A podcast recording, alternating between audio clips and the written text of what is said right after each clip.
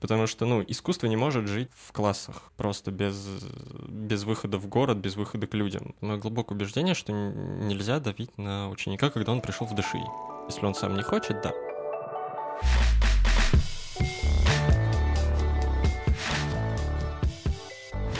Привет! Это подкаст «Идите в искусство», где мы говорим о творческих профессиях и образовании в сфере культуры. Это Маша Ласкина. Поехали! Привет, Лёш! Привет, Маш. Давно не виделись, давно не слышались. Очень рада тебя слышать и видеть. Взаимно, взаимно. Давай начнем вот с чего. У тебя огромный опыт обучения музыке. Суммарно сколько выходит лет? Ух, что-то около 20-21, где-то так в сумме.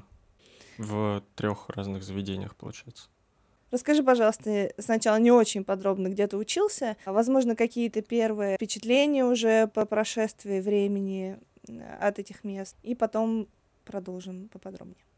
Окей, okay. первым а, местом обучения было я не знаю, как, как правильно она сейчас называется, потому что названия менялись. Средняя специальная музыкальная школа в городе Воронеж, он же Воронежский музыкальный колледж на Никитинской тот тип заведения, который называется десятилетка музыкальная, которая досталась, как я понимаю, нам наследство с советской системы образования, с какой-то с совмещенными блоками общеобразовательных и музыкальных дисциплин.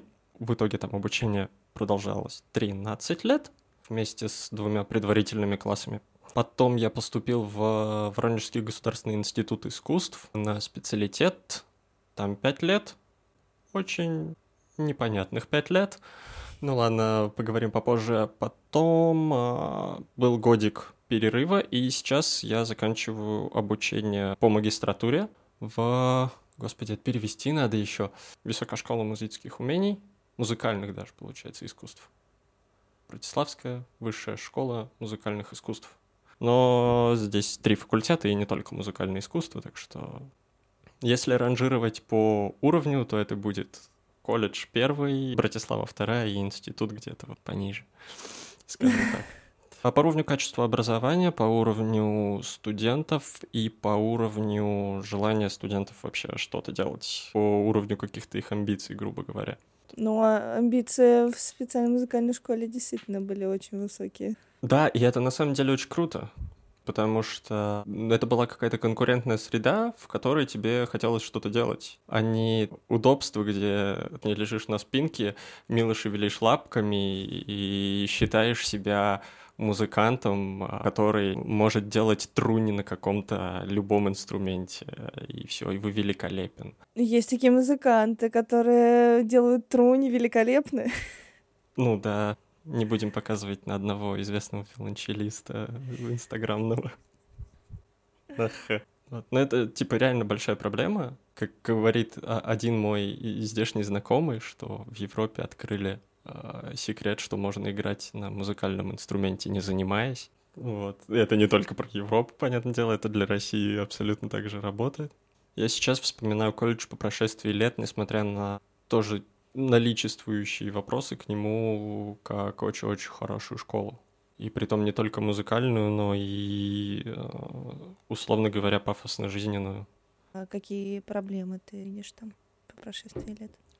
Ну, иногда там были все-таки какие-то перегибы, излишняя мотивация, наверное, так что если ты там не, не выиграл международный конкурс, то что ты вообще тут делаешь? Да, было такое. Но опять же, это действительно какие-то перегибы, хотя сама основа постоянного мотивирования, она, на мой взгляд, гораздо лучше постоянного глажения по голове и убеждения, что «да ты ж моя золотка, ты так замечательно играешь, уть Что периодически я встречаю тут, например.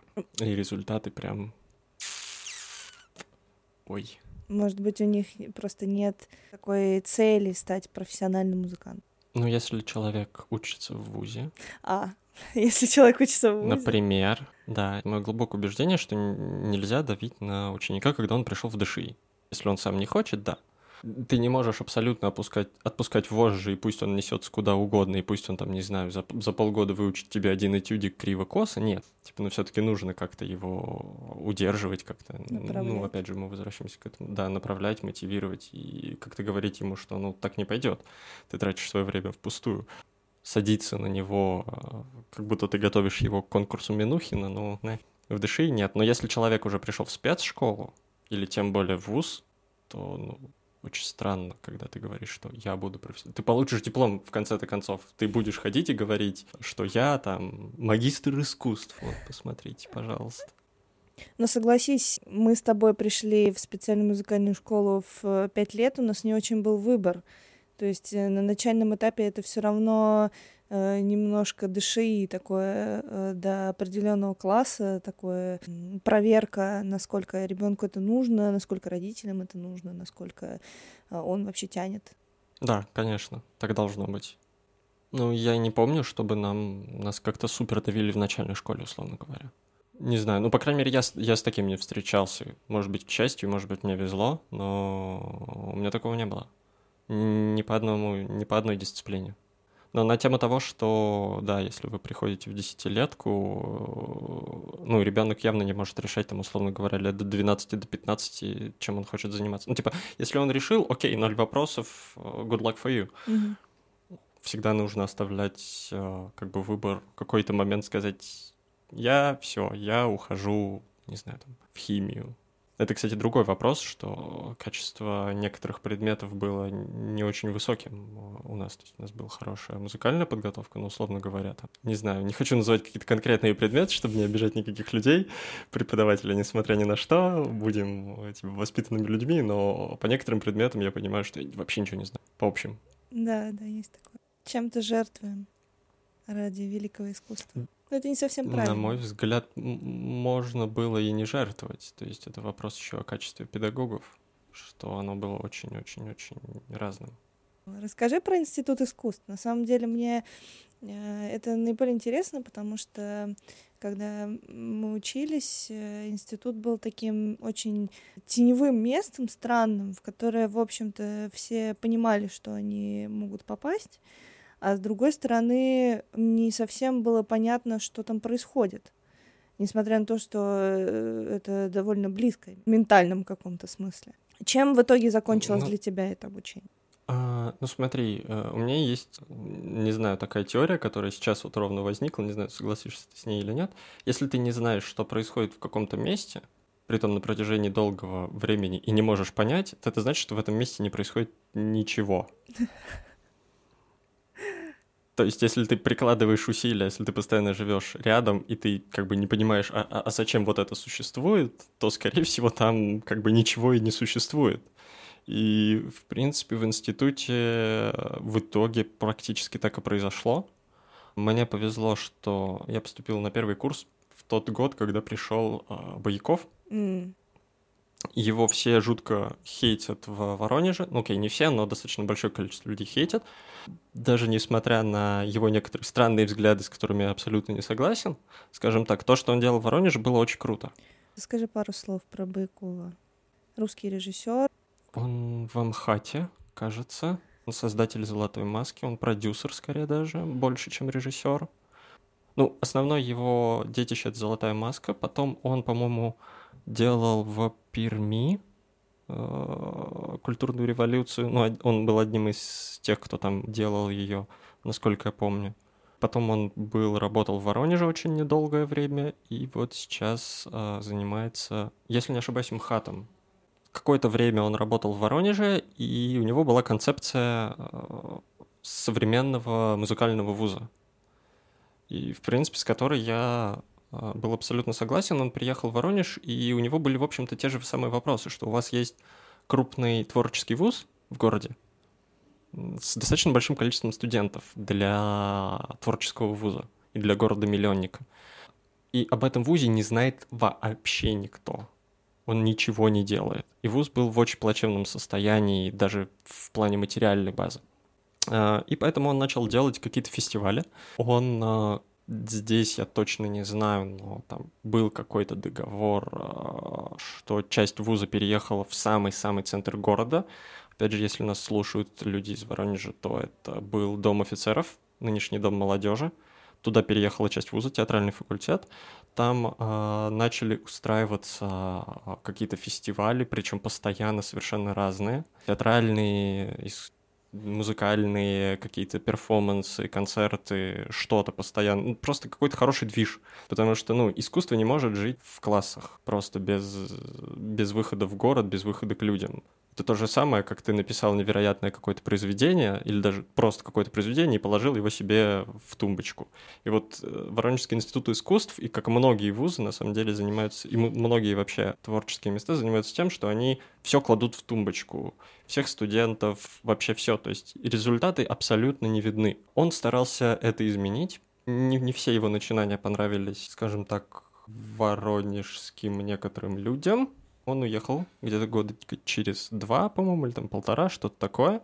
Э, опять же, кому интересно, э, это все гуглится достаточно просто, потому что было много статей во всяких разных и воронежских газетах, и, по-моему, федеральных. А, но в итоге, ты, например, помнишь, чтобы в Доме офицеров во время нашего, на, на, нашей жизни в Воронеже, да, обучения в колледже вообще хоть что-то происходило, чтобы там горели окна. Просто ты идешь вот мимо дома офицеров, там, не знаю, в 2005 году. И вот что там происходит? Надо понимать, что дом офицеров это такое огромное здание, огромное. Да, в самом центре в самом города. центре города. И я помню, что в 2000-х там были дискотеки 80-х. Вот, а даже, я, я даже этого не знал по субботам и воскресеньям, там были дискотеки 80-х. И, в принципе, ну, насколько я знаю, по названию Дом офицеров там собирались какие-то небольшие группы, видимо, ветеранов боевых действий, возможно, какие-то собрания происходили, но не более того. Но это, ну, да. такая черная дыра была. Э, и отдать, абсолютно. Э, отдать ее э, Институт искусств было абсолютно правильным решением, но, правда, они его, как только Бояков ушел, тут же Дом офицеров перестал быть частью Института искусств. Да, Институт искусств оттуда выгнали, но из-за того, что люди привыкли к этому месту, там сейчас Дом молодежи. Это место оживилось. Mm-hmm. Хотя бы такое наследие. Но возвращаясь к тому, что происходит в Институте искусств, и что происходило? А, первый год был более-менее неплохой, но проблема в том, что в Институте искусств как раз не было мотивации абсолютно ничего делать. Совершенно. Тебе нужно было находить мотивацию самому, и при том мотивацию явно не воронежского уровня. Потому что, ну, если ты играешь более-менее окей, нормально, то, скорее всего, ты там сможешь пройти в оркестры, э, там, воронежские, условно говоря, да. Я ни в коем случае не говорю, что неплохого уровня, нет, молодежка вообще у меня в сердце навечно. Это отличный оркестр с очень-очень приятной атмосферой в нем. Но как бы ты знаешь, что если ты играешь, ну, выше среднего уровня или хорошо на воронежском уровне, то, скорее всего, там, через какое-то время ты туда попадешь. И это неплохо, если ты, ну, если у тебя нет каких-то высоких целей. Но меня это очень сильно подбило, потому что такой, ну, я вроде нормально играю, вроде экзамены сдаю, и вроде как бы все идет, и, и чё, и зачем. То есть не было вот той конкуренции, к которой мы привыкли в колледже, что ты смотришь такой, а, вон там вон съездили на конкурсы, м-м, сыграл с оркестром, м-м, вот, а там как бы, ну, все, все учатся и учатся. Оценочки получают нормальные, получают. И все, и ладно. Вот, и в этом проблема. Э, я не знаю даже, если честно, почему она там, потому что я сравниваю, например, очень часто э, Институт искусств с местным вузом. Mm-hmm. В принципе, тут тоже есть люди, которые вот так вот, ну, оценочку я получу, и ладно. Но здесь почему-то людям гораздо больше хочется все делать. Может быть, за счет того, что здесь ближе все остальные города. То есть ты видишь не только уровень Братиславы, но и уровень Вены, Праги, Будапешта, а, ну и вообще всей Европы. А в Воронеже ты видишь уровень Воронежа. Я Всё. не согласна. Ты видишь уровень Москвы и деморализуешься. А, в том числе, ну да, то есть ты понимаешь, что ну где я, где Москва. То есть я, я в Москву в любом случае не, не, попаду, там своих э, достаточно, сколько творческих вузов в Москве, и даже студенты этих вузов не могут нормально себе найти работу. Что из Воронежа куда-то туда проехать. Хотя меня что-то последнее время радует, я вижу, что это все сближается и что, как, насколько я знаю, из Москвы часто приезжают в Воронеж со всякими разными мастер-классами, с а, концертами и всем таким. И воронежские ребята, ну, как минимум из колледжа регулярно ездят в Москву, регулярно ездят в Сириус, в а, Сочинский, и это круто. Но, опять же, мы говорим о колледже. Институт, институт существует. Вот. Э, опять же, там есть хорошие преподаватели, в основном это преподаватели специальных дисциплин, если там идти именно за специальностью за камерным и иметь какую-то мотивацию сидеть и, и работать, то туда можно пойти. Но это нужно чисто на, на своих качествах. То есть там не будет никаких внешних факторов, которые тебя будут подталкивать к тому, чтобы улучшать э, свой уровень игры. Относительно того, что в Воронеже могло бы быть гораздо больше культурной жизни, да, сто процентов. Но мне кажется, люди не знаю, не видят э, особого смысла в этом, в организации каких-то мероприятий, может быть. Из-за малого посещения, ты думаешь? А, вот непонятно. Кстати, это хороший вопрос. Почему это не очень интересно? Может быть, это какое-то как раз э, предубеждение о региональности, что мы тут не особо кому нужны. Но просто я сейчас э, параллельно вспоминаю некультурные вещи, ну, точнее, окей, не академические вещи, э, да, связанные не с академической культурой, а всякие разные площадки для выступлений, для стендапов, э, гастро-вещи, и это все в Воронеже на неплохом уровне. А вот по культуре почему-то действительно желание что-то делать свое, кучу разных пробовать нет. Может быть, действительно из-за того, что нет ощущения, что кто-то придет. Может быть, нет площадок, кстати, сказать. Потому что, например, вот где ты хочешь что-то делать, куда ты пойдешь? Петровский помянем. В институтах это сделать можно только бесплатно, потому что иначе придет ФНС и скажет, а где? Как бы бесплатно это прикольно, конечно, делать на чистом самовыражении, но мотивацию денежками никто не отменял, это все еще лучшая мотивация. Когда у тебя есть не только какое-то выражение в «не буду хлопать, но я тут хлопаю, если что», но и в каком-то физическом виде. Да, это же очень важная мотивация на самом деле, потому что в итоге да. оказывается, что и это тоже много где так, э, что наиболее востребованное это э, скорее всего какие-то квартеты, скорее всего какие-то струнные, которые играют на свадьбах, э, похоронах и так далее и тому подобное, музыку знаменитую и в общем всем знакомую и больше ничего. То, что ну, да. на концерт современной академической музыки, например, сходить. Ну, как бы зачем? Да, и, и опять же, вот ты представь себя на месте. Не знаю, не очень хороший, конечно, мысленный эксперимент, но, допустим, позволим себе такую грубость. А, представь себя на месте жителя Воронежа обычного, да, и вот ты э, видишь объявление, что играют, не знаю, там, какого-нибудь современного композитора, там, да даже Шонберга. И играют там студенты Воронежского государственного института искусств. Хочется тебе туда пойти даже бесплатно? Ну, мне, к сожалению, кажется, что нет. Сори, если кого-то обижаю, но, ребят, это так. А, вопрос ли это позиционирование бренда? Абсолютно, да. Кстати говоря, в том числе. Опять же, потому что ну, в институте, несмотря ни на что, есть люди, которые могут сыграть даже современную музыку очень хорошо.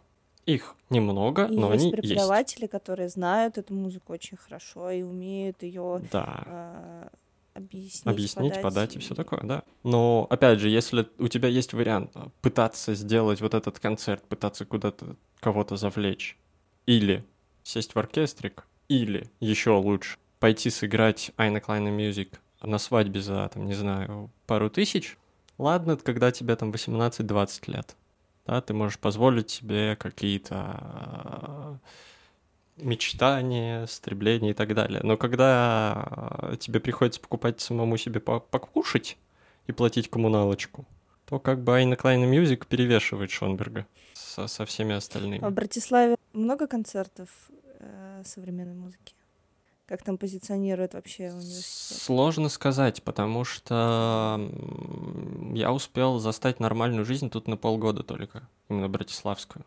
Потому что потом нас радостно закрыли, и опять же для наших слушателей, тут карантин был настоящим карантином, то есть концерты вновь разрешат через, получается, с понедельника, с 3 э, числа, 50% наполняемостью зала. Это вот будет чуть ли не первый раз за полтора года. Там было еще какие-то две недели, когда как-то можно было куда-то пройти. Но в общем-то, в общем-то, вот это умерло в марте, и все. До того Опять же, мне кажется, что здесь могло бы быть их больше. Сто процентов. Современная музыка тут, в принципе, играется.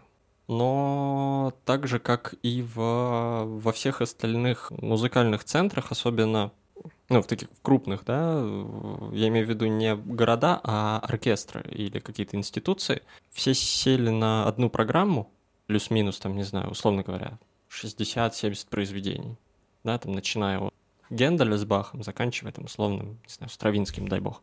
И вот гоняют их, потому что, типа, все все знают и все нормально. А, соответственно, в основном современная музыка играется либо по каким-то большим праздникам, или из-за того, что, ну, кому-то вдруг захотелось э, сыграть что-то, драматургу оркестра или, или что-то, или на фестивалях, которые тут есть. Например, тут проводится то ли раз, то ли два раза в год фестиваль современной музыки в том числе студенческой, местных студентов, при том проводится в хороших залах. То есть это не просто где-то там вот на задворках, а где никто не видит.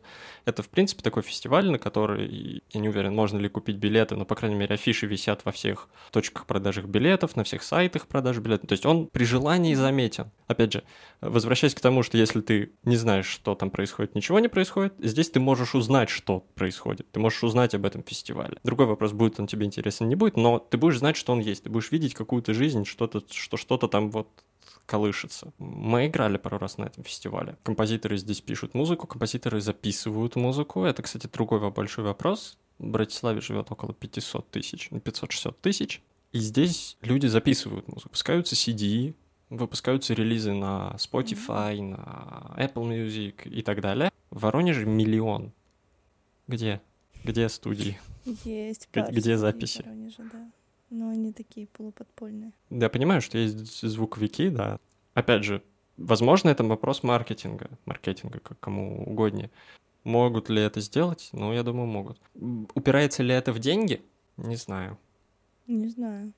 Ну, потому что здесь, например, опять же, если говорить про музыкальную жизнь, в том числе современной музыки, она часто уходит в записи. То есть в словацком радио просто постоянно зал работает ну, студия, да, там две студии, два зала, там постоянно ребята пишутся. Постоянно что-то, что-то записывается, что-то как-то. Это видно. А в Институте искусств в Воронеже есть э, звукорежиссеры, есть какая-то студия? Возвращаемся к Боякову, который хотел это открыть. Ключевое тут время глагола. Хотел. Именно. Ну, то есть, допустим, да, играет оркестр института, какой-нибудь концерт, они играют регулярно. Записи нет. Опять же, была бы запись, была бы какая-то мотивация играть. Опять мы возвращаемся к тому же самому. А здесь что? Когда ситуация, что на сцене людей больше, чем в зале, и, и больше это никто не услышит, как бы зачем? Кстати, насчет оркестра еще интересная разница а, в подходе его преподавания. Если... Это, кстати, да, было для меня достаточно удивительно. И опять же, насколько она здесь, на мой взгляд, лучше. Что-то подобное было в институте один раз, когда мы куда-то ездили с оркестром. В общем, если в институте у нас оркестр просто э, регулярно э, каждую неделю, там, я не помню, два раза, насколько, если не ошибаюсь, здесь это проектная работа. На год расписываются какие-то проекты, условно говоря, пять проектов, пять оркестров. Ты должен записаться на там, условно, два из них. И пишет, что вот на этот проект нам нужен там фестиваль современной музыки, там две виолончели, там флейта, не знаю, бас-кларнет, чембала, цимбалы и, и, там, не знаю, и пара скрипок, да, от балды. Вот ты такой, о, класс, хочу, записываешься. Потом, вот у нас симфонический оркестр, пожалуйста, такой, записываешься. И все эти проекты играют на город mm. или на другие города. То есть, понятное дело, что может быть концерт в институте, да. Но если вы играете в институте, то вы потом либо едете в другие города, либо выступаете в словацкой филармонии, либо это какой-то фестиваль, опять же, где есть билеты, где есть афиша, о котором знают. Студентам платят? За эти проекты нет. Но, опять же, это гораздо лучший опыт, на мой взгляд. Вопрос, почему не платят? Да, но, опять же, возвращаясь к сквозной теме, видимо, нашего разговора, где у тебя будет мотивация больше, что ты выступишь в институте перед своими родителями или поедешь в другой город с концертом, неважно в какой где у тебя будет больше мотивация учить, хотеть играть. Насколько я понимаю, или, может быть, я не права, когда ты выбираешь себе оркестр, ты видишь, что они будут играть. То есть у тебя да. есть выбор, в принципе, да. что да. играть. Какого э, да. и этого да. выбора да. нет да. Э, в институтах искусств, да по всей России. Они оркестры одни и те же. В общем, даже когда мы учились э, в спецшколе, то же самое было. У нас были оркестры, и мы играли то, что нам скажут. Это, с одной стороны, понятно, ну, да. почему так происходит, а с другой стороны, выбор — это всегда, всегда лучше когда он есть. Типа, давайте проголосуем, что мы будем играть это или это. Даже на этом уровне, в общем, такого выбора нет. Да. На, на тему выбора же тут выбираешь не только оркестры, но и вообще приблизительно ну, четверть, наверное, предметов, которые mm-hmm. ты учишь. То есть, если в российской системе тебе ты просто приходишь в институт, да, и тебе дают список предметов, которые ты обязан освоить на том или ином уровне, то здесь ты приходишь в институт, тебе дают список предметов, которые ты должен освоить, но его не хватит для того, чтобы получить диплом. И у тебя есть еще список из предметов, которые тебе очень сильно советуют еще взять, и куча других. И, пожалуйста, ты можешь из этих предметов набирать сколько угодно себе, чтобы добить необходимый минимум для диплома. И в итоге ты можешь заточиться на, на какую-то тему. Например, у нас были предметы, э, два предмета по старинной музыке. Ты мог там взять музыку 17-16 веков, пожалуйста, учи барочную. Хотя ты не поступал на барочную, вот тебе интересно, пожалуйста, занимайся, и тебе это зачтут в, в диплом. Хочешь композицию, пожалуйста, хочешь пойти послушать пиар или, э, ну, пиар в сфере культуры или что-то там вообще, звукарство на другом факультете, пожалуйста. И а какой самый круто. экстравагантный по отношению к Академии искусств, э, Академии музыки э, курс ты видел? Самый необычный? А не то чтобы необычный, его ввели только в этом году здесь, чему я очень рад. А, я на него не записался по некоторым причинам, но я очень рад ему. Это как раз пиар и менеджмент в сфере культуры потому что это же огромная проблема, что у нас выпускаются люди и совершенно не умеют себя продавать. Да, да. И они, они, они не знают, что у них есть профессия в руках, хорошая, плохая, на уровне выше, на уровне ниже, но все-таки есть. И они вообще не знают, что с этим делать. И здесь появился этот предмет, и я считаю, что это очень верное решение, очень правильно. Да, этого очень не хватает, причем на всех творческих специальностях. Нас учат работать, но нас не учат продавать эту работу и применять ее на практике, условно говоря. Опять же, возвращаясь к тому, что мы все делаем в ящичек. Такие, о, какой хороший ящичек, о. А если его вскрыть? О, какой я молодец. Сколько там всего? Классно. Вот, да. А вот вскрыть, вскрывать нас не особо учат почему-то. Опять же, кому-то это не нужно, окей, ноль вопросов, но хотя бы, чтобы было понимание и чтобы была возможность у тех, кому это интересно, это освоить. Расскажи про подход к э, ученикам именно по специальности, чем отличается? А, здесь у меня немножечко искаженное э, восприятие, потому что мой профессор сам с э, русской школы, он учился в Московской консерватории, поэтому он как бы прямой наследник русской музыкальной педагогической школы. Но, конечно же, отличия есть. Наверное, основное отличие в том, что сразу после вступительных экзаменов, когда мы обсуждали программу, он мне сказал, если хочешь заниматься, я с тобой буду заниматься. Я буду тратить на тебя время, я тебе все расскажу, все, все поясню. Если нет, ты получишь свой диплом. Все зависит исключительно от тебя. Тут не особо кто будет на тебя давить. Опять же, в институте, на мой взгляд, это уже правильно. В школе, в спецшколе и в колледже еще не совсем. В ДШИ тоже не стоит давить. Вот как-то так. Но здесь... С другой стороны, да. мне кажется, это довольно правильная позиция, что если человеку не нужно это э, в какой-то степени, то пусть он учится так, как ему, ну, в том темпе, в котором ему комфортно. А если он готов э, работать очень много, то, пожалуйста. Это же, в принципе, логично. Ну да. Ну, другой вопрос, зачем ты пришел да. тогда в этот вуз? Вот, и зачем ты тратишь время педагога на себя? в том числе и время концертмейстера. И опять же, ты будешь потом профессионалом представлять эту профессию на не очень хорошем уровне. Но есть студенты, у которых играют откровенно плохо. Ну, не откровенно, но на достаточно слабом уровне, да. Так же, как и в э, Институте искусств, в общем-то. Я могу вот так сказать.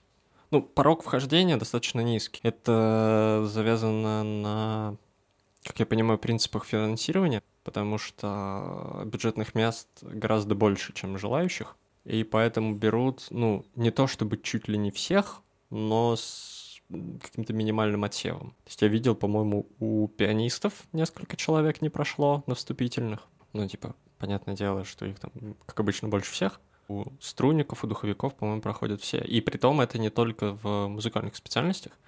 что если кто-то из, э, из слушателей хочет приехать в Европу, учить язык, приезжайте, вас тут ждут. На бакалавриат, на магистратуру, и это не только в Словакии. Возможность поступить на бюджет есть. Вам придется оплачивать еду, да, вам придется оплачивать еду и, возможно, жилье, да, но именно за образование вам платить, скорее всего, не придется. Есть, понятное дело, специальности, на которые жуткий конкурс, просто невероятный, да, там, например, те же самые медики, туда просто вообще не пробиться, но всякие гуманитарные специальности приезжайте. Спасибо, мы подумаем. А как же, да. расскажи немножечко свое, о своей кухне, как ты живешь? Э, Тебя ты преподаешь? Да, у меня есть парочка учеников. Мне повезло поступить в институт, у которого нет своего, своей общаги. Это редкость, но такое бывает. С общагой мне не повезло, поэтому я снимаю комнату в квартире. В принципе, это, наверное, к лучшему. У меня был годик э, опыта жизни в общаге, мне его хватило. Немножечко преподаю, э, немножечко подрабатываю записью виолончели для разных треков потому что корона, какие-то концерты, какие-то свадьбы, что-то такое играть невозможно. До короны это все было, конечно же. И вот сейчас посмотрим, когда все потихоньку здесь оживает, как пойдет дальше. В принципе, есть надежда, что все оживет нормально. Посмотрим. Ну, то есть музыканту реально на, по своей специальности заработать денег в Братиславе? Вполне. Вполне. Опять же, ты не будешь зарабатывать, скорее всего, невероятное количество денег, но вполне можно. Притом а, нужно понимать, что Европа — это Европа, это не совсем одна страна. Точнее, это не совсем разные страны. Если ты сидишь в условной Братиславе, ты можешь пойти там поработать, в, не знаю, в Прагу, тебя там позвали на какой-то на какую-то халтуру, да? Или там ты увидел вакансию, не знаю, в Италии, поехал в Италию, попробовался в оркестр. И это достаточно часто было, опять же, до, до карантина, когда мы там собирались, и люди говорили, вот, я там пробовался, вот в тот-то оркестр съездил, а я вот в тот-то оркестр съездил, а вот у меня там был концерт в Берлине с таким-то оркестром. То есть э, мобильность э, людей по Европе, она огромная, и музыкантов. Потому что, понятное дело, что, ну, несмотря на то, что кажется, что музыкантов много, на самом деле их достаточно мало. Есть огромное количество мест, где можно играть. В Европе. Да. Тут, ну, практически в каждом областном центре есть какой-то угу. зал, куда ты можешь приехать и играть. Притом, типа, нормальный зал. Например, по Словакии я могу сказать, что тут не, не в каждом областном центре, но там в трех четырех наверняка примерно. Сейчас не, не, не скажу точно, проходит этот фестиваль, там какая-то осень, да, там название города осень. Музыкальный фестиваль, то есть, пожалуйста, возможно играть. Оркестры ездят разные, формируются разные э, составы, коллективы. Есть огромное количество конкурсов, о которых в России никто не знает. Да, и я понимаю, что люди, которые приехали бы из России на эти конкурсы, они бы, ну, выглядели на неплохом уровне. Я даже не говорю про московскую консерваторию, которая, понятное дело, что на очень высоком уровне, да, и Москва вообще, там, Гнесинка тоже, чтобы не выделять только консул. Да, там, Питер. Не знаю, правда, как сейчас в Питере, но надеюсь, что тоже нормально.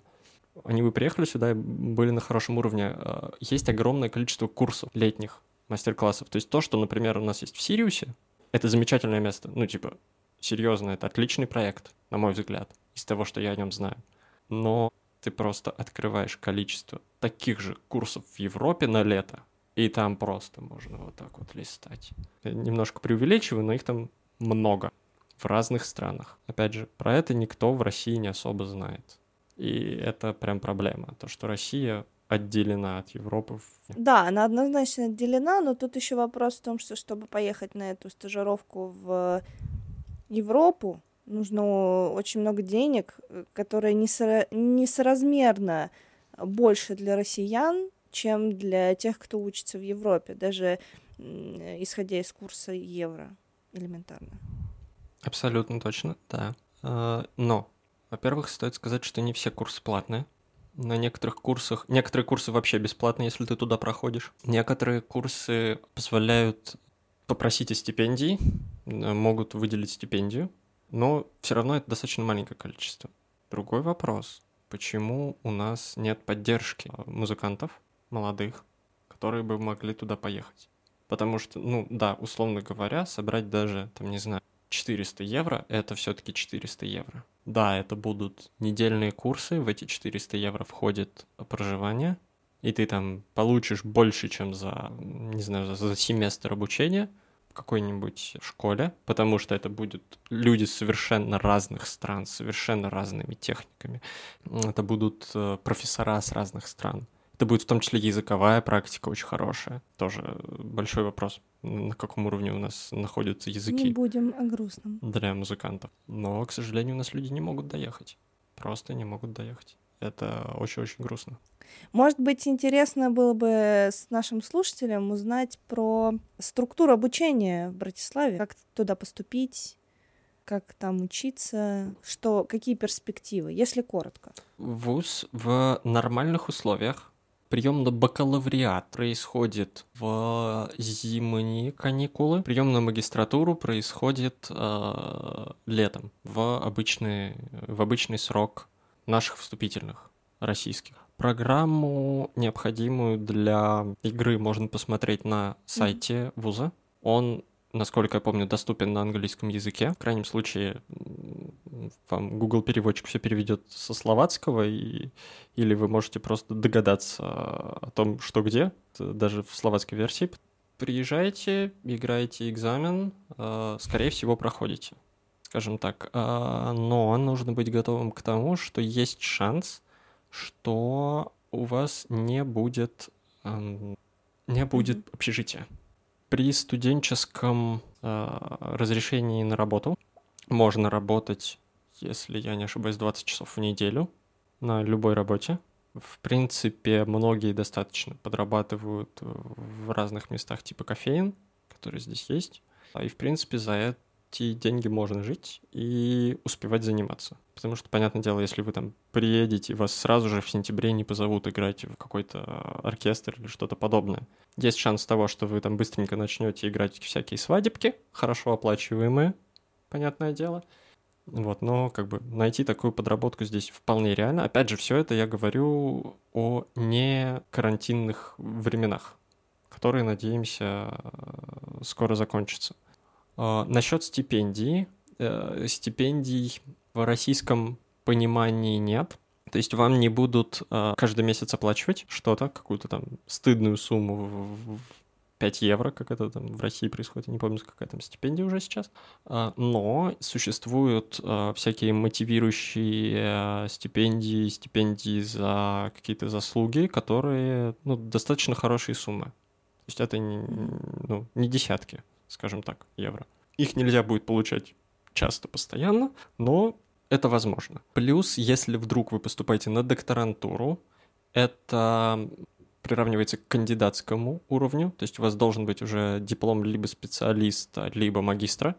Там вы уже будете получать э, стипендию, каждый месяц, которая будет, сейчас я могу ошибиться немножечко в цифрах, если не ошибаюсь, первые полтора года 785, потом предзащита и следующие полтора года 800 с чем-то. Притом эта стипендия касается не только музыкальной докторантуры, это общий закон для всех вузов э, Словакии. То есть, если вы художник, и вы поступаете, например, в Академию художеств, которая тоже в Братиславе есть, я не знаю ее уровень, но, допустим, на докторантуру вы можете на это рассчитывать. А, насчет языка, насчет языка а, формально он нужен. Если вы поступаете в бакалавриат, он вам нужен 100%, потому что у вас будет много теоретических дисциплин. Если вы поступаете в магистратуру, он нужен гораздо меньше, потому что вы в основном будете общаться с, со своим профессором а, и по классам камерных. А, ансамбль теории на магистратуре гораздо меньше. Если вы поступаете на докторантуру, а, здесь могу тоже немножечко ошибиться, но кажется, можно поступить вообще без языка и писать кандидатскую на английском полностью, например. Но у вас должен быть summary на словацком какой-то. Но за три года, я думаю, обучение вполне возможно его выучить. Я знаю людей, которые поступали даже на бакалавриат без словацкого языка. Ребята приезжали с Украины. Тут достаточно много студентов из Львова. Они поступали без словацкого и учили на протяжении первого года. Тут и вполне себе сдавали успешно сессии, все закрывали. А, ВУЗ предоставляет возможность взять себе курс словацкого языка, совершенно бесплатно, то есть в рамках а, обычного обучения, и при том даже кредиты, так называемые, за этот предмет пойдут mm-hmm. в счет вашего итогового диплома. Очень удобно. То есть поступить в Европу на самом деле не так уж и сложно при желании. Но, конечно, нужно обладать хоть каким-то запасом средств хотя бы на первое время, там, на первые 3-4 месяца, чтобы перед тем, как вы найдете какую-то угу. работу.